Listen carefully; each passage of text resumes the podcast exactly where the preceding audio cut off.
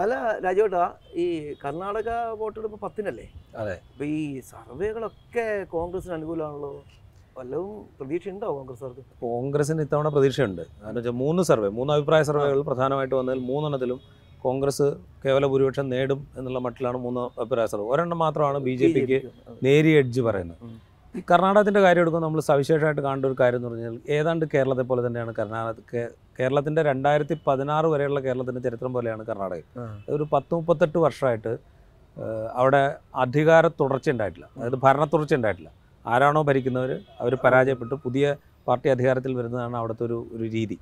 അപ്പോൾ അതിലൊരു മാറ്റം ഉണ്ടാവുക എന്ന് പറയുന്നത് അത്ര എളുപ്പമല്ല ഇപ്പോൾ കർണാടകത്തിൽ. കാരണം എന്ന് വെച്ച് കഴിഞ്ഞാൽ ശക്തമായിട്ടുള്ള ഭരണവിരുദ്ധ വികാരം അവിടെ ഉണ്ട് ഒന്ന് തൊഴിലില്ലായ്മ വിലക്കയറ്റം പിന്നെ കർഷകരുടെ പ്രയാസങ്ങൾ ഇതൊക്കെ വലിയ തോതിൽ ബാധിക്കുന്ന ഒരു ജനതയാണ് കർണാടകത്തിൽ അപ്പോൾ ഈ കഴിഞ്ഞ അഞ്ച് വർഷത്തെ ഭരണം ഈ പ്രശ്നങ്ങളെ ഒന്നും വലിയ തോതിൽ അഡ്രസ്സ് ചെയ്തിട്ടില്ല. അതേസമയം ബി ജെ പി വലിയ വികസനം ആണ് വലിയ വാഗ്ദാനമായിട്ട് അവർ പറയുന്നത്.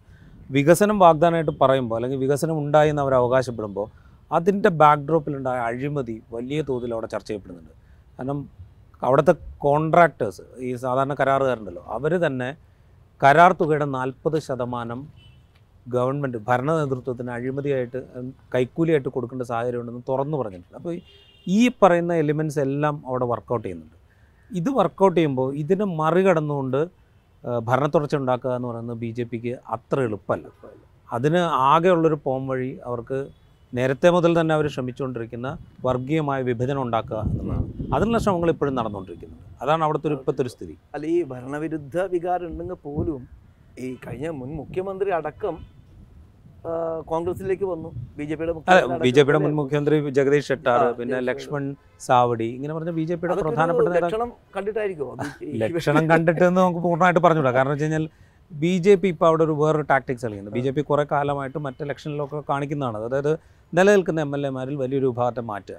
മുതിർന്ന നേതൃത്വത്തെ മാറ്റുക പുതിയ രക്തത്തെ കൊണ്ടുവരിക. അപ്പം എന്ന് വെച്ച് കഴിഞ്ഞാൽ അവർ വിചാരിക്കുന്നത് ഈ ഭരണവിരുദ്ധ വികാരം വലിയ തോതിൽ കുറയും എന്നുള്ളതാണ്. അതിന് അവർ പരീക്ഷിച്ച് വിജയിച്ചിട്ടുണ്ട്. അതേ തന്ത്രം കർണാടകത്തിലും നടപ്പാക്കണം. പക്ഷേ കർണാടകത്തിലെ സിറ്റുവേഷൻ വേറെയാണ്. കാരണം ഈ പറയുന്ന മുതിർന്ന നേതാക്കൾക്കൊക്കെ വിവിധ വിഭാഗങ്ങളുടെ അതായത് കർണാടകത്തിലെ പ്രധാനപ്പെട്ട സാമുദായിക വിഭാഗങ്ങളുടെ പിന്തുണയുണ്ട്. അല്ലെങ്കിൽ അവരുടെ ഒരു ലീഡർഷിപ്പ് ഈ സമുദായങ്ങൾ തന്നെ ഇവരെ വലിയ നേതാക്കളായിട്ട് കാണുന്നുണ്ട്. അപ്പോൾ ഈ സമുദായങ്ങളുടെ ഒരു അപ്രീതി ഉണ്ടാകാനുള്ള ഒരു സാധ്യത. ഇപ്പോൾ ജഗദീഷ് ഷെട്ടാർ ലിംഗായത്ത് വിഭാഗത്തിൽ നിന്ന് നേതാവാണ്.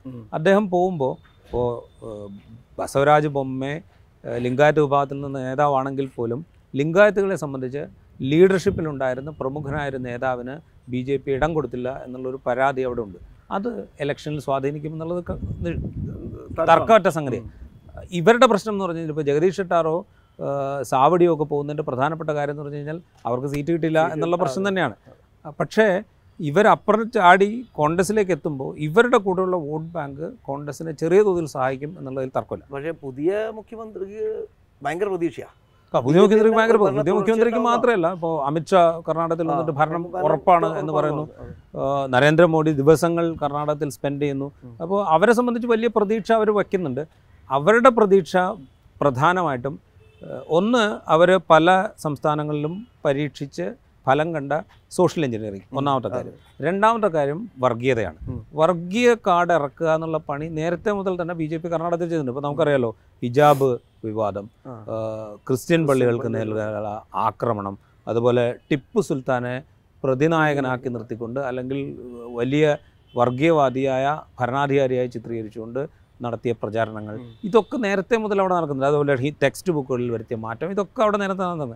അതിന്റെ പുറകെയാണ് ഇപ്പോൾ കോൺഗ്രസിന്റെ പ്രകടന പത്രികയിൽ ബജ്രംഗ് ദളിനെ നിരോധിക്കും എന്ന് പറഞ്ഞുകൊണ്ട് പ്രധാനമന്ത്രി തന്നെ ബജ്രംഗ് ബലിക്ക് വേണ്ടിയിട്ട് നിങ്ങൾ വോട്ട് ചെയ്യണം എന്ന് പറഞ്ഞുകൊണ്ട് കൃത്യമായിട്ടുള്ള വർഗീയ ഡിവിഷൻ ഉണ്ടാക്കാനുള്ള ശ്രമം നടന്നു. ബജ്രംഗ് ദളിനെ തന്നെ കോൺഗ്രസ് നിരോധിക്കുമെന്നാണല്ലോ പറഞ്ഞിരിക്കുന്നത്. ഏറ്റുപിടിച്ചിരിക്കുക ഇപ്പോൾ അത് അത് BJP. ഏറ്റുപിടിച്ചിരിക്കുക അത് ഏറ്റുപിടിച്ചിരിക്കുക. അത് ഏറ്റുപിടിക്കുക എന്ന് വെച്ച് കഴിഞ്ഞാൽ സാധാരണഗതിയിൽ എന്താ പറയുക പ്രധാനമന്ത്രിയുടെ സ്റ്റാച്ചറിലുള്ള നേതാക്കളൊന്നും ഇങ്ങനെയുള്ള വർഗീയ പ്രചാരണത്തിന് ഈ സാധാരണഗതിയിൽ വരില്ല. അതായത് ഒരു രാഷ്ട്രതന്ത്രജ്ഞരായ പ്രധാനമന്ത്രിമാരായിരുന്നു ഇപ്പോഴത്തെ പ്രധാനമന്ത്രി ആ ഇതിലുള്ള അപവാദമാണ്. അദ്ദേഹം ഇവിടെയും ആ തന്ത്രം വീണ്ടും പയറ്റാണ്. അപ്പോൾ ബജ്രംഗ് ദളിനെ നിരോധിക്കും എന്ന് പറയുമ്പോൾ പ്രധാനമന്ത്രിയുടെ യോഗത്തിന്റെ യോഗത്തിൽ ബജ്രംഗ് ബലിക്ക് അതായത് ഹനുമാന് ജയ് വിളിക്കുന്നു.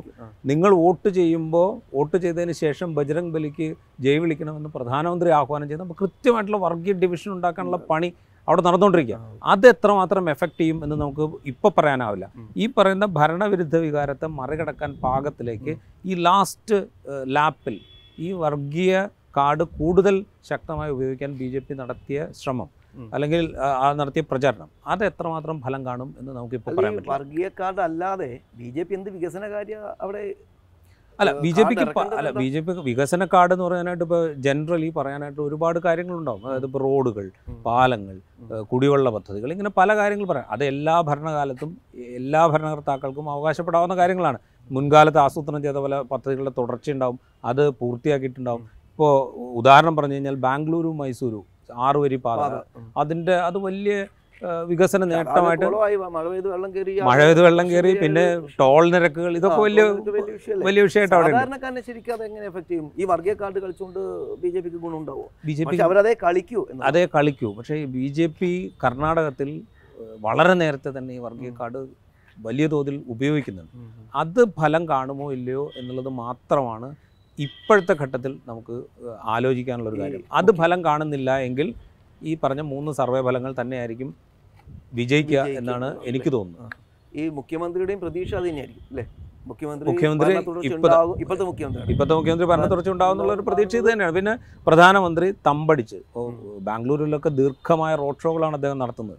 അപ്പോൾ പ്രധാനമന്ത്രി തമ്പടിച്ച് നടത്തുന്ന പ്രചരണം അതും ലാസ്റ്റ് ലാപ്പിലാണ് അത് ആളുകളിൽ ഉണ്ടാക്കാനിടയുള്ള ഒരു മാറ്റം.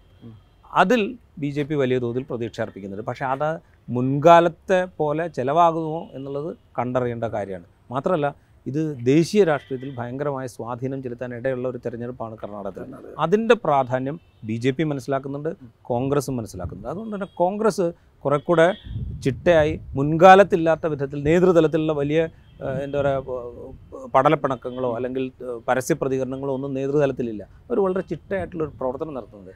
ആകെ കോൺഗ്രസ്സിന് ഭയക്കാനുള്ള ഏക സംഗതി എന്ന് പറയുന്നത് ജനതാദൾ സെക്യുലർ എന്ന് പറയുന്ന പാർട്ടി ഏത് വിധത്തിലാണ് അവരുടെ വോട്ട് വിനിയോഗിക്കുക എന്നുള്ള കാര്യത്തിൽ ഒരു ഭയം കോൺഗ്രസ്സിനുണ്ട് കാരണം ജനതാദൾ സെക്യുലറിനെ സംബന്ധിച്ച് കർണാടകത്തിൽ നിന്ന് കിട്ടുന്ന സീറ്റ് മാത്രമാണ് അവരുടെ ഏക പ്രതീക്ഷ. അവർക്ക് അവിടെ മാത്രമേ ബേസ് ഉള്ളൂ അപ്പോൾ അവർക്ക് അവിടുന്ന് മാക്സിമം സീറ്റ് കിട്ടണം. അതിനുവേണ്ടി അവർ ബി ജെ പി ആയിട്ട് എന്തെങ്കിലും അണ്ടർസ്റ്റാൻഡിംഗ് ഉണ്ടാക്കിയിട്ടുണ്ടോ എന്ന ഭയം. കോൺഗ്രസിനുണ്ട്.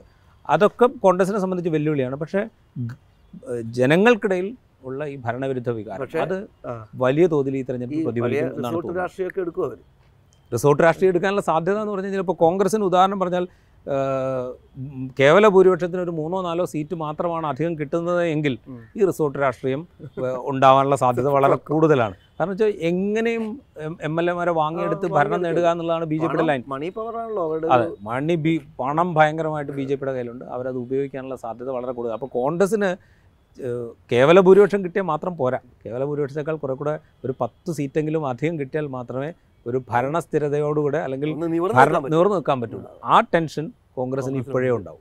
ടെൻഷൻ ഉള്ളത് നല്ലതോ ആ ടെൻഷൻ ഉള്ളത് നല്ലതുമാണ്